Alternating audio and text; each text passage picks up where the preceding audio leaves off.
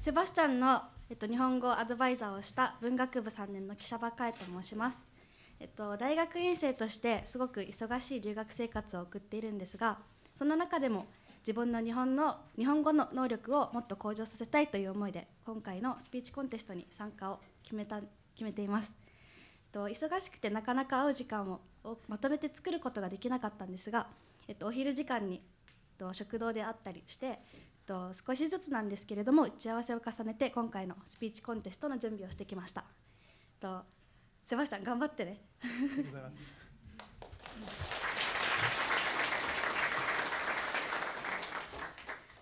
それではドイツからの留学生法学研究科1年パウロスキー・セバスチャンさんによるスピーチで演題は素晴らしい民族である日本人5つの理由ですお願いします私は日本で次のような特徴を持つ日本人にしばしばで会うことがあり、その度に感動しました。第一に、親切で優しいです。第二に、信頼できます。第三に、清潔感があります。日本ほどスリッパを履き替える習慣がある国は、おそらく他にないでしょう。第4に、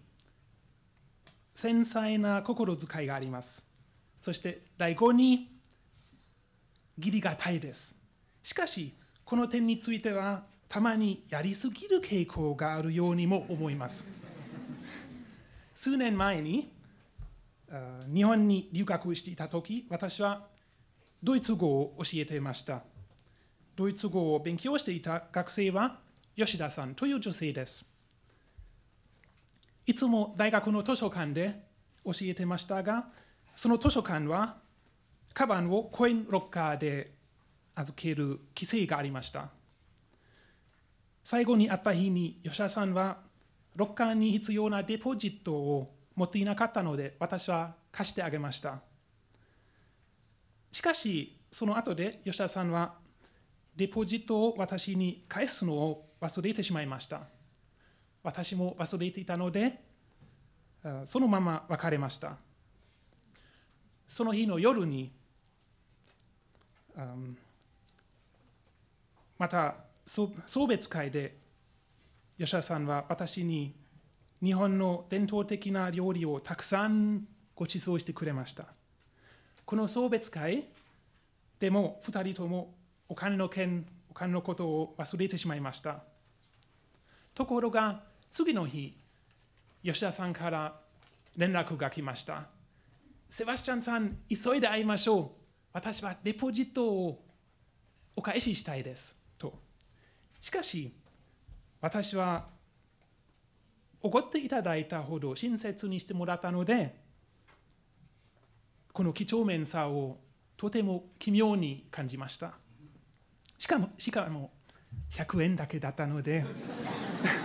私はお金の件は大丈夫ですよと返信し、うん、デポジットを受け取らないまま帰国しました。1年後また吉田さんから連絡がありました。今ドイツを旅行していてあなたの住んでいるミュンヘンにも立ち寄ります。ぜひまた会いましょう。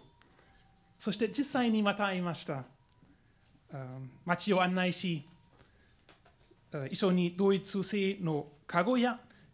有名なゾーリゲンのこだわりの包丁を買いました。最後に、ホーフプロイハウスという歴史深い建物を観光して中に入っているレストランで一緒に食事しました。バイエルン風の食事。今回も感情を払ったのは吉田さんでした。ドイツ語で久しぶりいろいろな話をしてて、していると、吉田さんは突然、デポジットを返さなければいけませんと言い出して、お金を財布から取り出しました。デポジット100円プラス利息5円と私は驚きのあまり言葉を失いました。この100円を返すために吉田さんがわざわざ日本からドイツに飛んできたのです。日本人はみんなそうなのでしょうか？ご清聴ありがとうございました。